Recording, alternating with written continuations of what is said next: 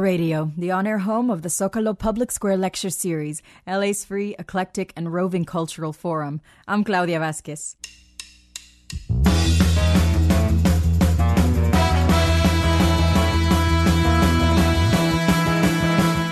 Megan Daum is back, and tonight she's brought along Los Angeles Times film reviewer Carina Chocano. A brilliant young critic who has written for Salon and Entertainment Weekly, she recently wrote an essay about the lack of substantial roles for comedic actresses. The idea that a girl might play anything other than the girl in a studio comedy, wrote Chocano, is so far out of the mainstream that it's considered an experimental concept, not to mention a major financial risk. Recorded before a live audience at NPR West in Culver City as part of the Zocalo Public Square Lecture Series, Chocano and Daum discuss movies like Knocked Up and The Heartbreak Kid to delve into the subject of women, Hollywood, and whether or not there's any truth to the notion that diminishing female roles are a result of diminishing female audiences. Here is Megan Daum. Thank you for coming tonight. I feel a little relieved because you all made it and we made it. And it's my great pleasure to introduce someone who I'm not only a fan of, but who is also a good friend. Like more than a few readers, I first discovered Carina Chocano's work on the online magazine Salon in the in the late '90s, in the mid, mm, yeah, you know, in, in the '90s, in the late late '90s, she, when she was just starting out right out of high school. and as you probably know, Salon uh, has always been filled with, with extraordinary writing, but Carina's pieces were standouts even there. Um, her insights into popular culture, particularly television, managed to bring an erudite perspective to even the most inane of programs, and they almost always did so hilariously. Carina went on to become a TV critic at Entertainment Weekly and then at the Los Angeles Times, where she offered trenchant, thoughtful, and again, very witty opinions. As a film critic for the LA Times, a job she's done since 2004, Carina practices criticism the way I, at least, believe it should be practiced. We will never get a plain old thumbs up or thumbs down from a Carina Chocano review. Instead, she engages with movies not only as individual entities, but as pieces of a larger cultural framework. In an era when a lot of critics are content to assign a movie three stars or four stars and call it a day, Carina doesn't just write reviews, she writes essays. And she not only critiques the movies, but truly discusses them. And somehow, miraculously, she manages to do this two or three or four or five times a week. So, the reason that, that we're gathered here tonight is that recently Carina wrote a particularly astute essay in the LA Times about a subject that turns out to be one of those subjects a lot of people seem to have on their minds.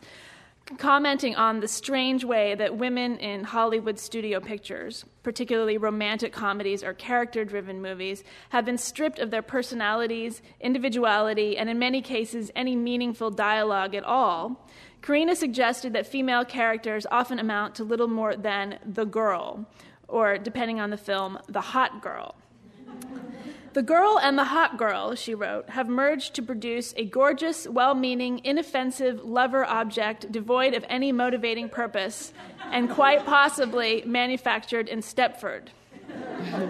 The essay got an overwhelming response, overwhelmingly positive, so much so that we thought it was worth discussing in a public forum. So after I bombard her with questions, I look forward to hearing some questions from uh, all of you. So before I blather on any more, I will introduce Carina Chocano. Hi.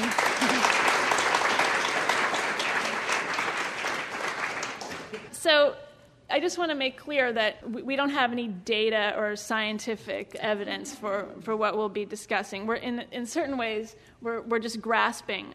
But there is pretty, there's a pretty palpable feeling in the culture that when movies, when again, we're talking about studio movies, and we're not talking about all of those movies, and we're not even necessarily talking about these movies being bad. But um, I think you are pointing out that in a way, we are sort of obsessed with serving this mythical young male demographic, and so much so that we've come to believe that we have to serve them in a way that perhaps is not even necessary. I mean, is that, was that what sort of drove you to write the piece?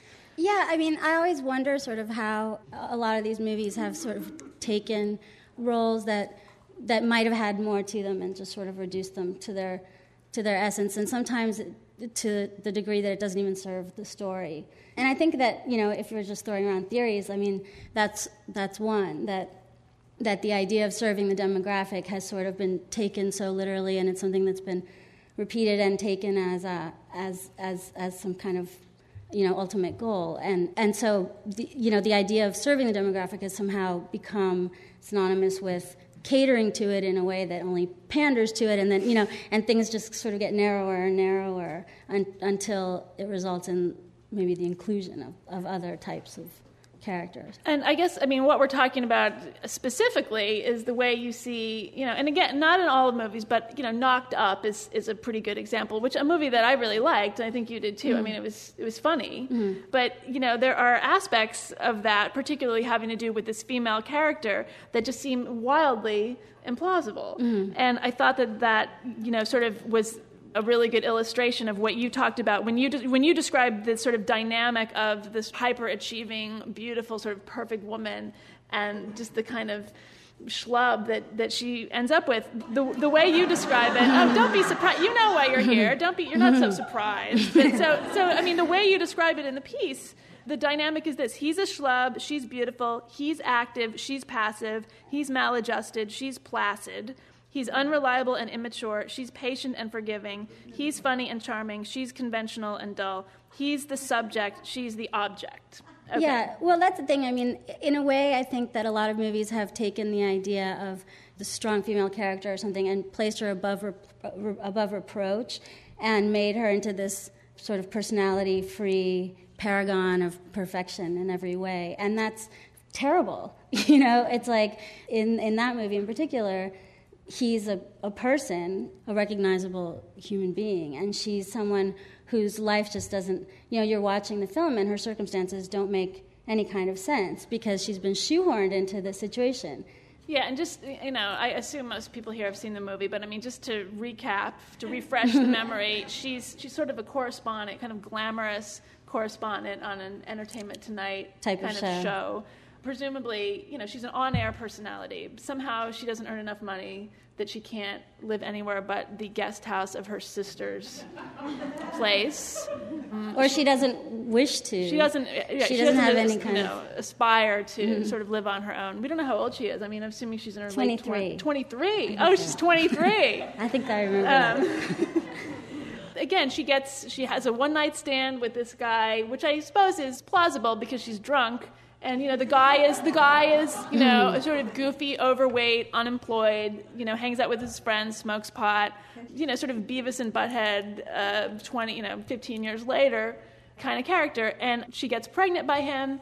And um, actually you know she, she decides to keep the baby but she's going to also sort of we're supposed to believe that um, an incredible romance is going to develop between these people, which which is fine. But for some reason, the dynamic that we see in a lot of these movies, and particularly in Knocked Up, forces her to just be too good to be true, and him to be too ridiculous for someone like her to ever, mm-hmm. you know, respond to in real life. Yeah, and uh, well, also I think what's interesting to me about it is that they set up this situation where these people are polar opposites but, but they don't follow through in really interesting ways because they've made her really beautiful and really successful at a really young age. But they don't give her friends, they don't give her a right. social life, they don't give her a boyfriend, an ex boyfriend, a guy that's interested in her, a life of her own of any kind. She, her only friend is her sister, and she lives in her sister's yard. You know, she she does she like it's. What's interesting is that it, what I couldn't believe about the movie, which is so smart and so funny that you know the, every line is hilarious is that they had a great situation and then they refused to play those situations. And that's what i find is interesting. And that's something that i think we see all the time. Like it's as if they don't want you know he gets a lot of time with his friends to talk about why it's inconvenient for him to have a child right now or whatever. But she never gets that time with her friends. She never has to justify her decisions to anyone really that much. Or, or, she never has to try to integrate him into her life in, a, in the same way that, that he does. And I just think that's, that's, the, that's the telling thing because um, that's where the conflict would be and that's where the humor would be. And it is extremely funny anyway, but you, you, would, you would get a more complete view of, of that situation. Right. I mean, and you know, we were talking about this before, and it seemed like a lot of it has to do with the whole notion of a protagonist and, and what a protagonist is. And, and you know, the, it's, it's almost as if with this model, you can't have the protagonist be anything but the, the default person is, is a man. Mm-hmm. And that's not to say that, you know, that isn't okay half the time, or even like more than a little than half the time. But it's interesting how, in this particular kind of film, it, it does seem to be quite a bit more than three quarters of the time mm-hmm. that, that mm-hmm. this happens. I mean, you talked about the Heartbreak Kid also in, in your piece. Right. I mean, the Heartbreak Kid is another interesting example because I mean, it's a far worse movie, but you know, it's amazing to watch that movie and, and then watch the, the, the original that it was based on because in order to what, what they do in that movie that's really interesting is in order to make a side with the protagonist, the Ben Stiller character, who, who in the original was played by Charles Grodin, they kind of make well i don't know you know have people seen people the heartbreak kid? No nobody saw no, the new one. no one's seen the new one. People have seen the old one. In the old the, the, the old original is, uh, is, a classic. is a classic movie directed by elaine may and, and and it's about a guy who marries his girlfriend and they, they go to florida for their honeymoon and he regrets the marriage right away and while on the honeymoon he meets this sort of goddess from Minnesota. They're from New York, and uh, played by Cybill Shepherd. And he decides to leave his wife for, for Cybill Shepherd the, the, while the on bland, the honeymoon. The bland Shiksa goddess. Right. I mean, there's a lot of there's a lot of cultural sort of. Um, exposition going. I mean, they're in About, New York. They have it. You know, I guess they have a. You know, a rabbi marries them. Right. They drive to Florida, and and then he falls in love with this girl from Minnesota, right. and and breaks up with his wife during the honeymoon. And meanwhile, she's been locked up in their hotel room with a terrible sunburn the whole time. So that movie, you know, what it's talking about is it's basically, I mean, he's the, the protagonist of the story, but we're not supposed to find, it's not important that we find him likable. I mean, the point of the story is that we see this this interesting, crazy mistake that he makes with his life, and then he goes off and follows Cybill Shepherd to Minnesota and is this fish out of water, and there's a very ambiguous ending. And so you see like sort of the the consequences well, of this. Well, you're watching his unraveling. Move. I mean, you're right. looking at a at a huge psychological case. Yeah, really. I mean, that's what the movie is about. And right. it, you know, and in a lot of ways, you know, that was a, that kind of movie happened in the '70s more often than it happens now. But but I haven't seen the, the new Heartbreak Kid. But maybe you can. Um, right. So it, so that movie, you know, it's a very interesting sort of sociological, psychological situation that you're watching. And in this one the character is played by Ben Stiller, and he meets this woman. The, the woman that he marries is this incredibly beautiful woman, whereas um, in the original, she's played by Jeannie Berlin, and she's supposed to be, you know, cute, but just run of the mill girl. So it's almost like there's an imperative for the Ben Stiller's girlfriend to be extremely attractive, and and then in order for him to be blameless in the dumping of her when he meets someone else on his honeymoon, they make her completely insane and horrible in every way imaginable. Like eh, you know, from the minute they get on the road, he starts discovering terrible things like she doesn't really have a job. She's a volunteer, so she doesn't make any money. She she was a cocaine addict. She, you know, she's crazy and horrible in every way. Like things come out of her nose Charles, all the time. Charles Grodin would have loved all those things. Yeah. You're listening to Megan Daum with Los Angeles Times film critic Carina Chocano. This is Zocalo Radio, the on air home of the Zocalo Public Square Lecture Series, LA's free, eclectic, and roving cultural forum. For more information or to hear past programs and lectures, just click on our website, zocalola.org. That's Z O C A L O L A dot O R G. We'll return to Megan Daum with Carina Chocano in a moment. Stay tuned to Zocalo Radio.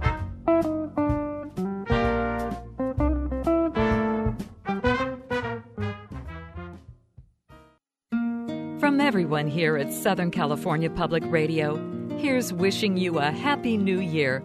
Thank you for your continued support and for listening to 89.3 KPCC. I'm Ted Chen in for Larry Mantle. Coming up on Monday's Air Talk, just days before the Iowa caucuses, we'll check in with campaign Giuliani. He's been slipping in the polls, but does Rudy Giuliani have a plan to regain his frontrunner status now that Mike Huckabee has grabbed much of the GOP spotlight? And guest host John Beaupre will talk about the most important humanitarian stories of 2007. That's on Monday's Air Talk at 10 a.m. on 89.3 KPCC.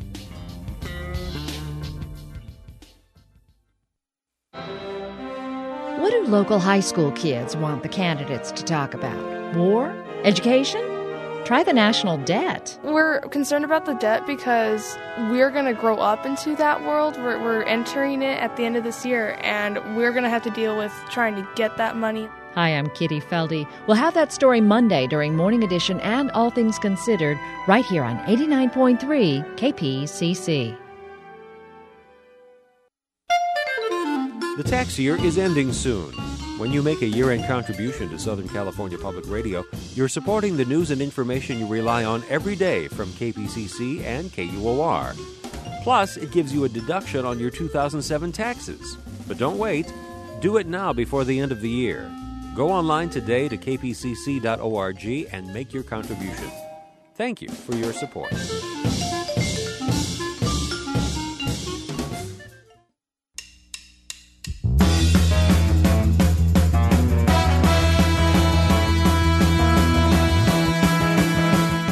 Claudia Vasquez. This is Zocalo Radio, the on air home of the Zocalo Public Square Lecture Series, LA's free, eclectic, and roving cultural forum. We now return to Megan Daum with Los Angeles Times film critic Carina Chocano.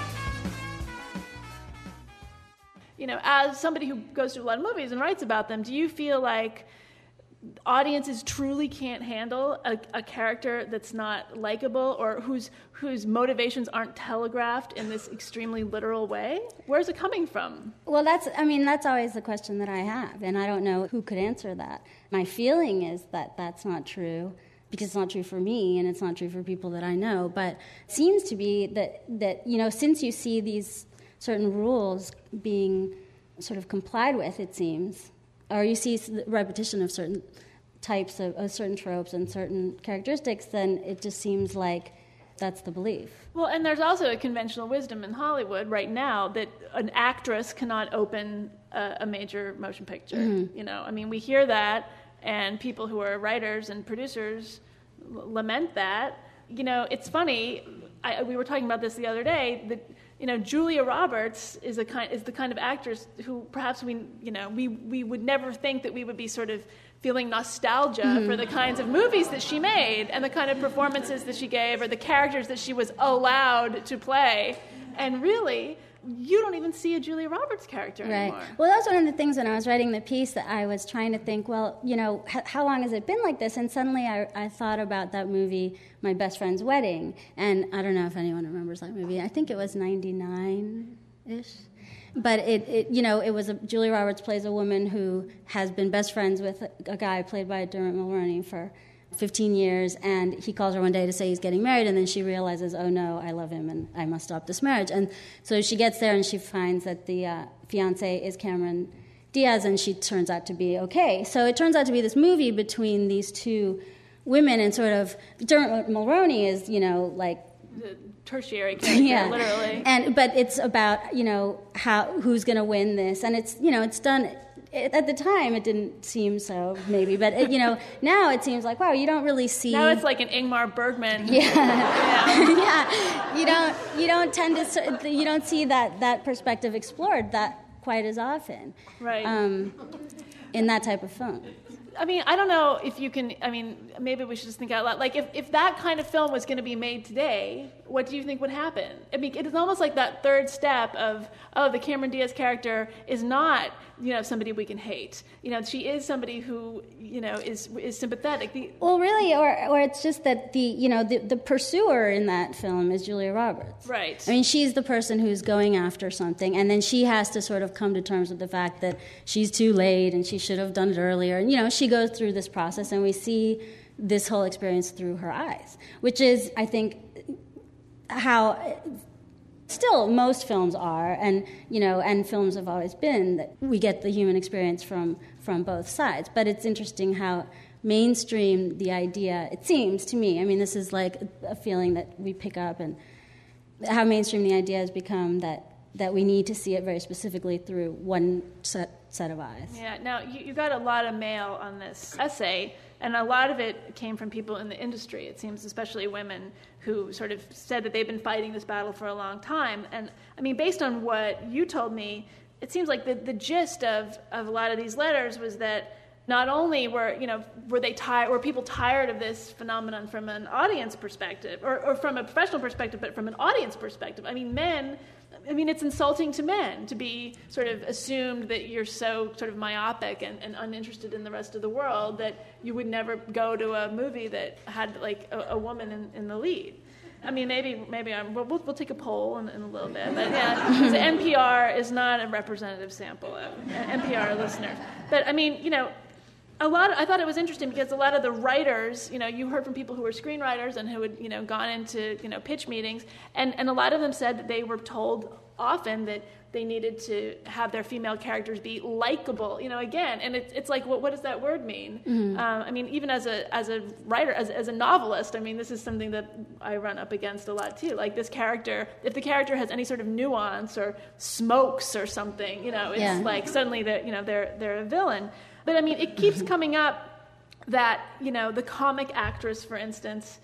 There's sort of no place for that person, and, and I just want to read um, you know, in addition to those points, I want to read a couple of things um, from one letter that was actually printed in the LA Times, and I'm just paraphrasing, but this came from a screenwriter who talked about sort of what she and her writing partner were told often when they went into meetings by executives. And one of the things they were told is if we thought we could market female driven comedy, we'd be all over this script, but women just don't go to movies enough. Or they say our company just doesn't do female driven comedy, or the sweetest thing just wasn't very good and didn't do that well in the box office. Now, what is the sweetest thing? Yeah, I heard this from more than one person. The sweetest thing was um, uh, kind of a raunchy comedy in the vein of There's Something About Mary with. Um, I, I, don't. Re- it's been a while, but with Cameron Diaz and Christina Applegate and Selma Blair in the lead, and so it, it, just had that same type of Farrelly Brothers humor, and it didn't. Do, it wasn't very good, and it didn't do very well. And it's just. But that film came out. I think it was '99 also. Now, it was in the 90s. Mm-hmm. And it's just interesting that no matter how many flops, you know, you can have, you can have any number of flops like a, a big name comedian can be in, and no one says, you know, you know, we're not going to make movies about boys anymore because they just don't do well. You know, I mean, to, to use that as an example is pretty interesting. Yeah, yeah.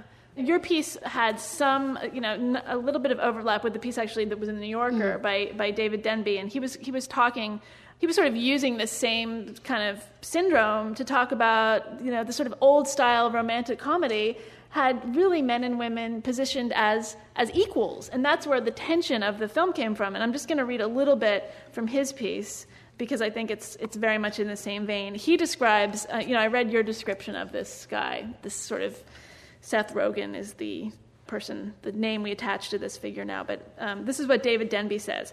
He's single, but if he does have a girlfriend, she works hard. Usually she's the same age as he is, but, but seems older, as if the disparity between boys and girls in ninth grade had been recapitulated 15 years later.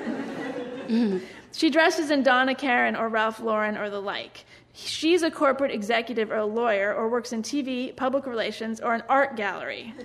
That's how she can afford the uh, Donna Karan mm-hmm. suits if you work in an art gallery. Everybody knows that. Uh, she's good tempered, honest, great looking, and serious. She wants to get to the next stage of life, settle down, marry, maybe have children. Apart from getting on with it, however, she doesn't have an idea in her head, and she's not the one who makes the jokes later on, he, he gets at a really important point, which is that the best directors of romantic comedy in the 1930s and 40s, Frank Capra, Gregory La Cava, Leo McCarey, Howard Hawks, Preston Sturges, knew that the story would not only be funnier, but much more romantic if the fight was waged between equals. Now, that mm-hmm. seems to be like totally forgotten these days. Uh, yeah, absolutely. And I think he says this somewhere else in the piece, but when he says equals, he doesn't mean Donna Cranston and high salary and glamorous job. He means usually broke, like, you know, scrappy, funny. Uh, she's usually a liar, or she, you know, she's always getting in trouble, like or, or smokes, it, yeah. or smokes, you know. But and it, you know, isn't um, some kind of paragon of perfection and isn't above reproach in this I don't know in this corporate way, but they're it, you know they're matched wits usually. Right. Yeah, you know, actually that is true because when you have it's almost like having a power suit or a BMW or a, like an office with a big shiny desk is, is a stand-in for having a personality. Yeah, right. right. I, I mean, that's no, the, it's the replacement. The it's the replacement for the right. personality. It's like you get to have this, so you know that's that's enough. Yeah. not not to, to date ourselves, but I mean, it's true also when we were teenagers, which was like also 1999, um, we, everything happened in okay, 1990. Yeah. so maybe a little bit before then. the movies that teenagers went to tended to be movies that boys and girls would go together mm-hmm. to, unless we were like in some parallel universe. I, I, mean, you know, let's think of the movies that were teen comedies: The Breakfast Club, Pretty in Pink, mm-hmm. Molly Ringwald mm-hmm. was could open a movie mm-hmm. in the 1980s. And just and she could do it with wearing like not only not a bikini but like a lot of clothes, like a lot of layers, always. So, what do you think about that?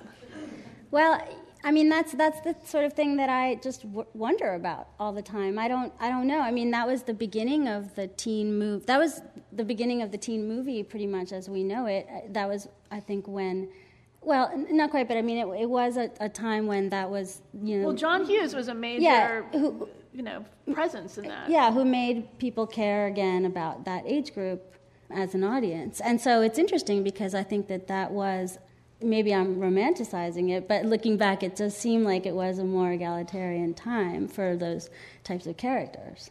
Yeah, and I mean, how, you know, when you were a teenager, how did you make your decisions on what movies to see? I mean, I guess perhaps there weren't quite as many, but there, you know. I guess there weren't quite as many, but it did seem like, you know, it, it must be that, part, part of it must be that. I mean, we went to see what whatever there was, but there was a sense that, you know, I think as a teenager, you would just go, especially in the summers, you know, I don't know, you would go see Greystoke and whatever whatever was out there. But I, I, I don't, you know, people got excited, I think, about movies that were aimed at them, but I don't uh, remember, I mean, you know, for whatever this is worth, I don't remember sort of feeling like we would only be excited about movies that were very directly aimed at us. Right. And, yeah. I, mean, I don't know if that's changed now. I mean, it's, but because you would go to a movie that had Meryl Streep right. or Debra Winger or Holly Hunter. I mean, it seems to me that with a few exceptions, you don't really have sort of contemporary equivalents of those actresses. Right. I mean, that's maybe a, another subject a little bit, but you know, it is. It's funny. I, we well, I, I think that the, that in general, studios are more focused on when they make bigger films on sort of certain demographics. And so those types of films that maybe would have been a large studio movie in those days are, are, are more of a st- specialty division type of film today. Well, so it's not, it's not mainstream. I think what we're talking about is like if you can think about what is considered mainstream, it's interesting because then it, it you know, it tells us like, well, what are we con- supposed to consider sort of normal or the broad or of interest to everybody? And it's really a sort of counterintuitive process because I mean everything is about specialization now. Everything is about exactly what you want. I mean, you turn your your computer on and it's like showing you the news stories that it thinks you want, mm-hmm. and everything is very very customized. So I suppose in a way this is just like a huge sort of macro example of of the way you know where they're sort of intuiting that the audiences want you know sort of like Seth Rogen movie. I, am not picking on Seth Rogen. I'm sure he's great, and uh, but you know, and I'm sure he's a member of, of National Public Radio. But but um, I mean, just to say, just you know, they're sort of intuiting that that you know that nobody could possibly be interested in something that wasn't exactly about them. I mean, I think that is a very contemporary assumption. Yeah, I think that's true. And, and I think that things get made, not just in the movies. I mean, I think that we, we were talking about that in terms of of books and you know chick lit and stuff like that. That is at the minute that something this idea has sort of it's it's gone down a road pretty far. I know it's funny because in I mean in publishing in in the book world you have a sort of um, negative image of this because the book you know there's an assumption that women read books and that men don't read books. So if there is a book with a female protagonist, it may have a better chance of getting published, although I don't I don't know about that. But you know, it's going to be marketed in a way that says, "Hey, ladies, read this book," and mm-hmm. it's going to have like a very feminine sort of cover and packaging, and you know, the whole idea that you know the book club explosion that has to do a lot, you know, primarily with women reading books, and and I think it does. What's funny is it actually, you know, manifest. It starts to manifest and become a real thing. Yeah. And it starts to. I, I think so because it keeps repeating this idea that you know only one one gender is going to be interested in this and, and, and after a while i think those things just manifest and, and become true in a way and they you know they, they take on certain characteristics that then are repeated and repeated until until it is true Do you see it stopping anytime? Is there hope? I mean, we don't see it in independent well, film. You know, it's funny because when I wrote this essay, it was toward the end of the summer, and uh, uh, or it was after the summer, and you know, that you sort of get you get to that. You start have you start getting tired at that point of the year, but then the good movies start coming out, and so then you know suddenly you know I'm starting to see a lot of things that contradict what we've been talking about. But it's just the way that movies are released and what gets what what gets put out at what point in the year. But I do think that if, if one is an actress, if one is a comic actress, a comedian, I mean, I think it's fair to say Yeah. you are not going to be starring in Well, and they the equivalent of a Will Ferrell movie. Yeah, in and, and and they do. You know, every once in a while you come across a quote by someone um, like Isla Fisher talking about that uh, after the Wedding Crashers. You know, oh, every script I was handed in an interview, she did. She said every script I was handed, you know, the role was for the girl, and that's you know, I think that for comedians, that's that's pretty true. And whereas on television, you know, probably right now some of the funniest and most complex and most original roles are women, uh, like Tina Fey in 30 Rock or Mary Louise Parker in Weeds. And, you know, people talk about this all the time. that Television is this place where these people are, are allowed to sort of be interesting characters. And Um, why is there an assumption that boys are not going to have the attention span to watch a whole TV show for a whole season? I mean, I don't know. No, I think it's, I mean, I, I assume it's more economic, but. Yeah, it's funny because there have been a lot of female-driven. I mean, even back in in, in '99. I mean, my so-called life, that sort of you know paradigm, I think you know played itself out. We have a lot of, of female, you know, strong female characters on TV. But it goes back to what you were saying before, uh, uh, what um, uh, you quoted from somewhere that th- there is the idea that um, women don't go to the movies, whereas for some reason that idea, you know, they don't say women don't turn on the TV. I don't know. I don't know why that I is. know, I don't know weird. where that and also the, research comes from. the but- idea that groups of young people would not go, boys and girls together. I mean, they they appear to be. Maybe they get there and like go to separate, parts of the- yeah. yeah. get a different. Yeah.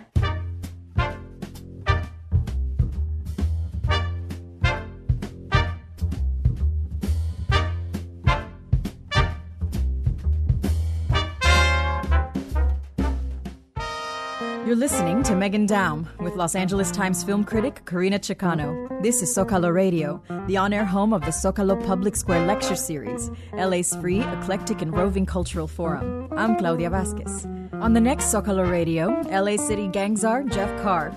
As Director of Gang Reduction and Youth Development, Carr is charged with implementing Mayor Villaraigosa's anti gang strategy. Will it work?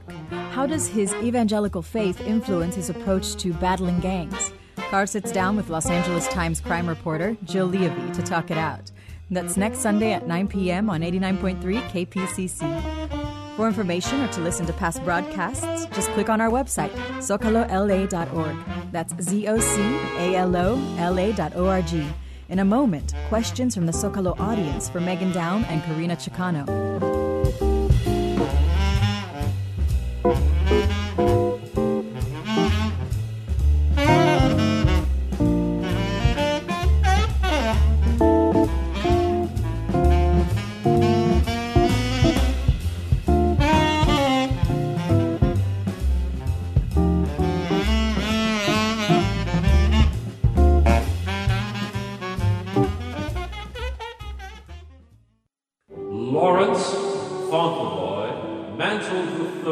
Morrison and Larry Mantle are headed back to college.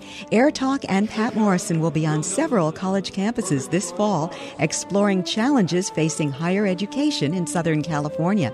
The KPCC College Tour bus will stop at Pasadena City College, UC Irvine, UC Riverside, UCLA, and others. More information online at kpcc.org. Weekdays on 89.3 KPCC. It's Morning Edition from NPR News. I'm Steve Inskeep. And I'm Renee Montagne. Key soldiers. Good morning. This is Air Talk. I'm Larry Mantle. As we speak, a news conference is scheduled to be underway in downtown Los Angeles. I'm Patt Morrison. Former Senator John Edwards, the North Carolina Democrat, has a book out. More NPR and local news. 89.3 KPCC. All things considered. Next time on Day to Day, listener movie reviews. Worst of the year. Anything that Nicolas Cage is in. I sold my soul to the devil. Hairspray. Oh, I loved it. Worst movie of all time. Balls of Fury. And the only thing worse than that was. I Know Who Killed Me. Hated it. I Know Who Killed Me. Me when I decided to buy the ticket. You, dear listener, are the critic next time on Day to Day. Weekday mornings at 9 on 89.3 KPCC. Let the hotlines begin ringing. As of New Year's Day, anyone in Arizona can drop a dime on any company suspected of hiring illegal immigrants. Advocates say it's already driving illegal workers elsewhere, but what's the potential blowback? As of January 1st in California, you can't smoke in your car if the kids are with you, and by kids, they mean any children under 18. And some late night comedy shows are coming back without writers. What's so funny? Maybe not much. We'll find out here Monday, beginning at 1 p.m.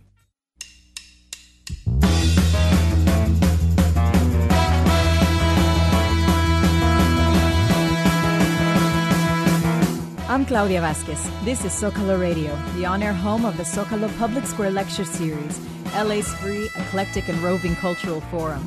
Now it's time for the Zocalo audience to ask the questions of Carina Chocano.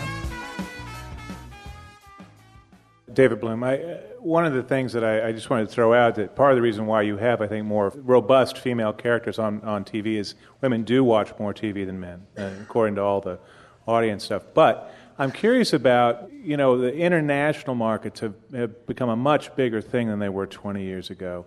And to some extent, I'm wondering if the concern about making uh, these movies play well overseas is now every bit as much money coming in overseas as it is domestically means that they feel like some of those more obviously chauvinistic cultures might not be open to a strong female character. What do you think about that? There's two things. One, the idea, again, you know, people always come back to women don't go to the movies or they do watch television. I think that traditionally people have watched, you know, films, plays, read books. The human experience is something that we've seen, that we like get from from any human, and we always have. I mean, Flaubert's famous character is a woman. I mean, we we've never since when is that like, I'm a woman, so I read the women, and the men read the men. I mean, that's that's not something that I think has always been true of yeah, it's fairly recent. I don't know. Did it start with like the men are from Mars, women are from Venus? I don't know. Yeah, concept? I mean, it's sort of like it seems like the somehow the idea of the, like know, a human experience is seems like not something people are often able to right get their minds and, around. And as far as overseas stuff, it, it is you know it's true absolutely, and that's why you know action and superhero movies are are um, very popular. But you know, again, like I, I, always sort of try to, when I'm talking about this, I'm trying to make it clear. I'm not talking about. I, I, object to that strong female lead just as much as anything else because to me, that's that's what I'm saying. Like this, unre- that's the girl in the Armani suit and the big bank account and the scowl with and no personality. I mean, these aren't real characters. And I, I don't see how, like, if the girl in Knocked Up had had a boyfriend in a scene who was like, what? How that would have made the movie not play in another country. I, I don't, I don't see, you know, I don't see how that would, would change anything. Susan Durende? You mentioned earlier about the writers, the answers they got, that they weren't looking for strong female roles or not. But I'm wondering also if a little of that wasn't that they don't want to, that's an easy answer to give a writer rather than saying, we don't do movies by female writers or directors. I'm only saying this because I, I started a film festival for comedies by women called Broad Humor. And what we found, Broad Humor Film Festival, written and directed by women, but the point is that that the, the audience's response to these films was great. But more interestingly, after they got some acceptance in a festival, they got more play, and suddenly they were acceptable again. That somehow it's at the level of what stories are.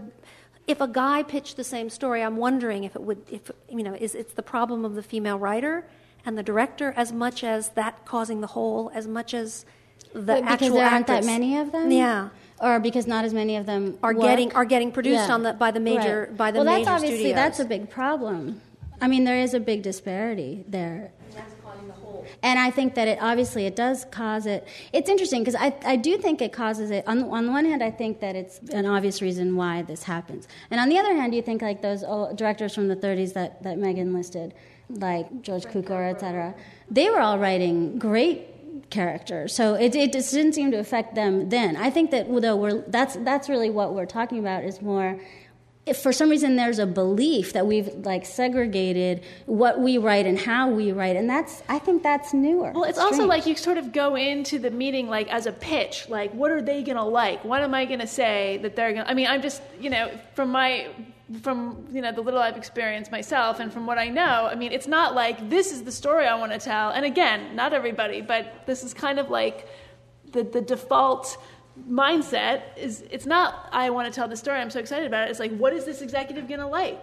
What, what do the numbers say? What are the fo- you know? It's like a focus group. Thing. well there is a, i think patterns get repeated because something was successful and so people look at it and think why was that successful? It was successful because there was this tubby guy and he got the you know and so we'll do that. And then and then it, you know that gets done over and over again. I, I do think that there's a big element of that. And and then somehow that becomes conflated with the idea that well we couldn't have a, a woman in the lead. I, but you know they're just theories Hi, my name is Sarah. Um, I've kind of noticed lately that a lot of the recent comedies come from the so called frat pack, and there's a lot of um, men that help write their own comedy too. And I, I don't really notice like a female equivalent of a frat pack that kind of brings their own friends in and helps write their own comedy. And I'm wondering if you think that that's kind of part of the recent explosion of these kinds of comedies that are men centered. I mean, I think that with a, I mean, Sarah Silverman, is somebody who would could easily do that. I mean, she does it every week on a TV show. Yeah. But And she's been around for a really Yeah. long time, actually, and been getting cast as like friend number three to the left, you know, again since 1999. But I, I think that actually, possibly, you know, what you're noticing is, is more who gets produced because there. Who knows who's out there that's not getting produced? I mean, we can't know, or what scripts are floating around, or you know. Yeah, I mean, there's that sort of invites a whole other discussion about women and humor. I mean, that's we don't really have time to get Mm. into that, but I mean, there is something. I, I think people are uncomfortable with it. I mean, it's there's no faster way to sort of desexualize yourself than telling a joke. So you know, except for us, of course. or, you know. Present company, I know you're burning for us. Hi, I'm Jesse. I wonder, do you think that films that have that films that are, are really driven by a, a female lead, a female star, do you think that the female characters as well as the male characters are typically pretty well developed, or does it is it sort of the inverse problem, or is it still the same where there's still no good characters, You mean are male characters deve- well developed? A- as well as female, in films that are female? Oh. yeah, like Sweet Home Alabama did that. Oh. Have it. I, yeah. I don't know. Well, I love Sweet Home Alabama. It's one of my favorite movies.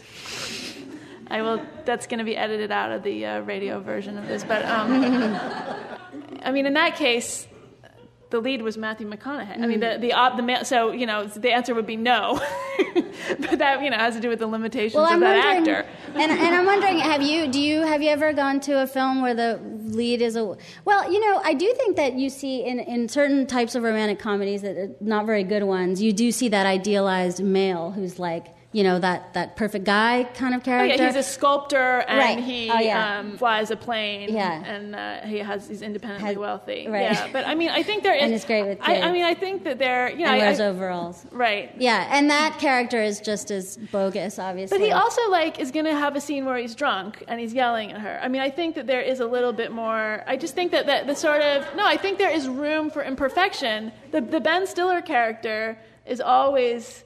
You know, he's like this nebbishy guy, and yet you know he's still appealing. I think there's always a little bit more room for nuance and and flaws. But you know, that's something that uh, goes beyond movies. I mean, I think that's that's kind of the human, you know, the sort of the world we're walking in around around in these days.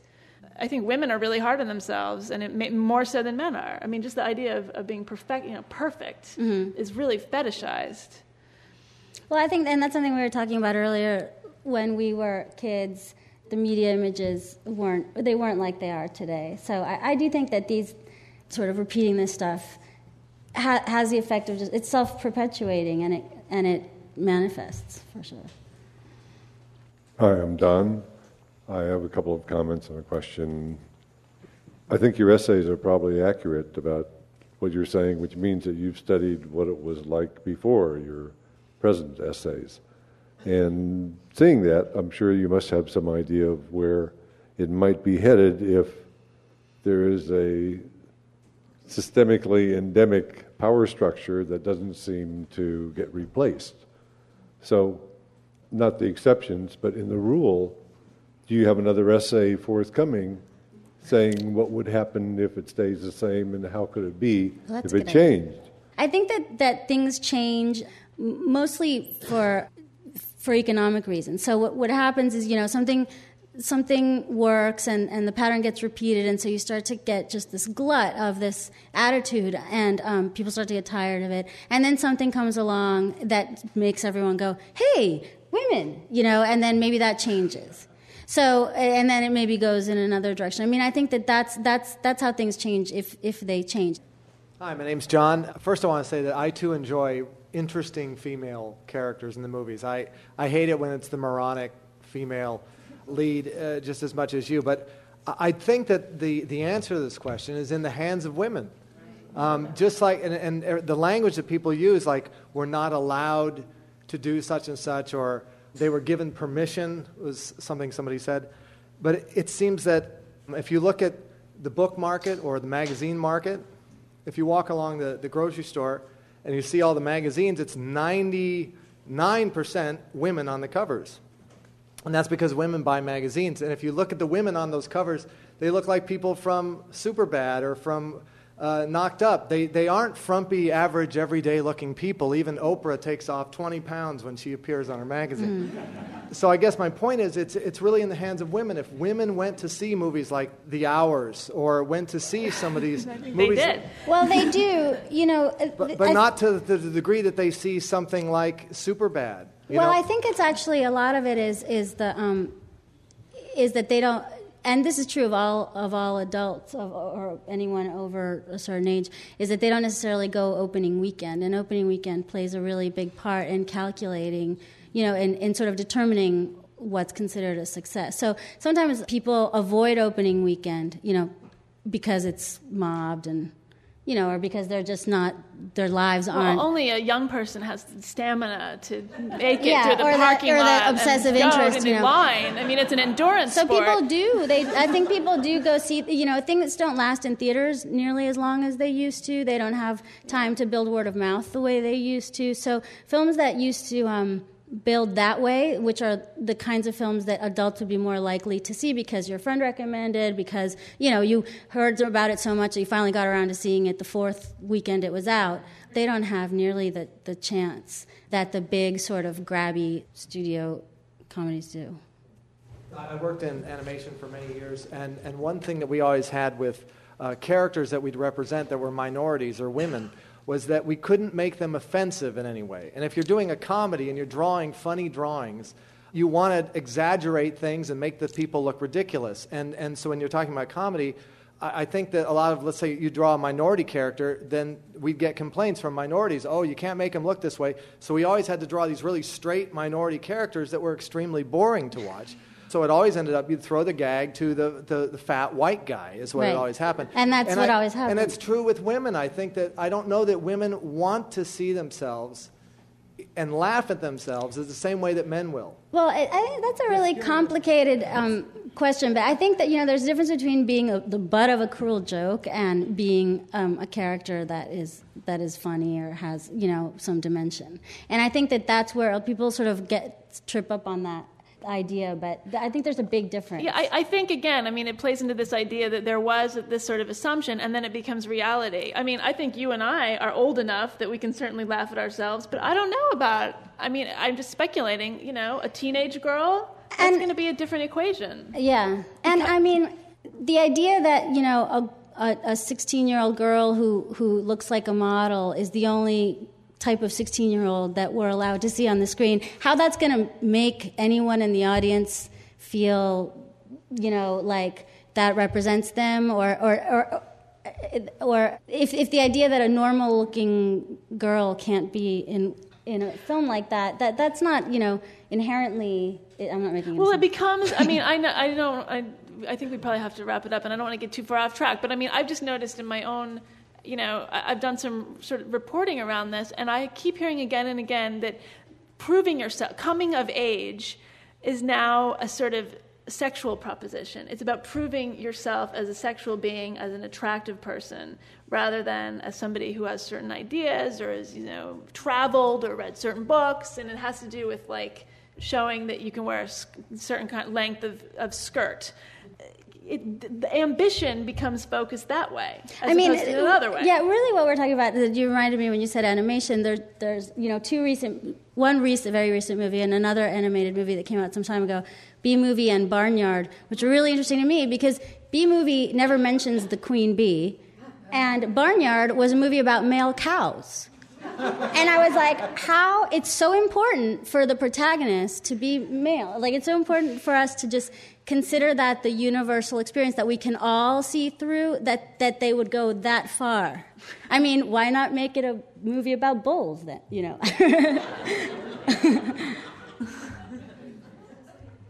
Hi, my name is Jolene Palant, and I wanted to bring up a romantic comedy that came out this year called Waitress, Mhm. with a female protagonist, written and directed by a female also. And I was wondering what your thoughts were on how that plays into today's discussion. I liked that movie. But it wasn't a studio. Really fit the what I mean. Well, that you know, that, again, we're we're talking, you know, we're we're talking about an idea of you know a certain type of mainstream sort of summer big budget. Really heavily, heavily marketed comedy. That was that was a very, a small movie, and we do see movies like that. bigger because it Yeah, which was a lot- which was very popular and made made a lot of money and did really well. But I, do think that when movies like that come out, I mean, we see examples almost every year. A, a film like that comes out and becomes sort of a surprise hit because I think that there is a pent up demand, if that's what you're referring to. Yeah, and I think people say that people respond to that and they like it and it feels novel. But I, I, it feels like a shame because it's not reaching, that kind of movie is not reaching the people who probably need it most.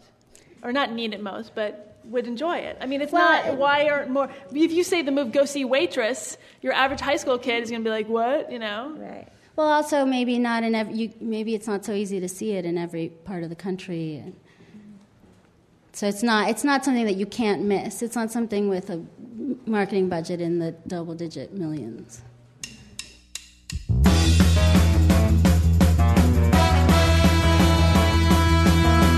You've been listening to Los Angeles. Support for this public radio podcast comes from Acura, featuring the TL Type S with a 286 horsepower V6 and real time traffic alerts. Learn more at Acura.com.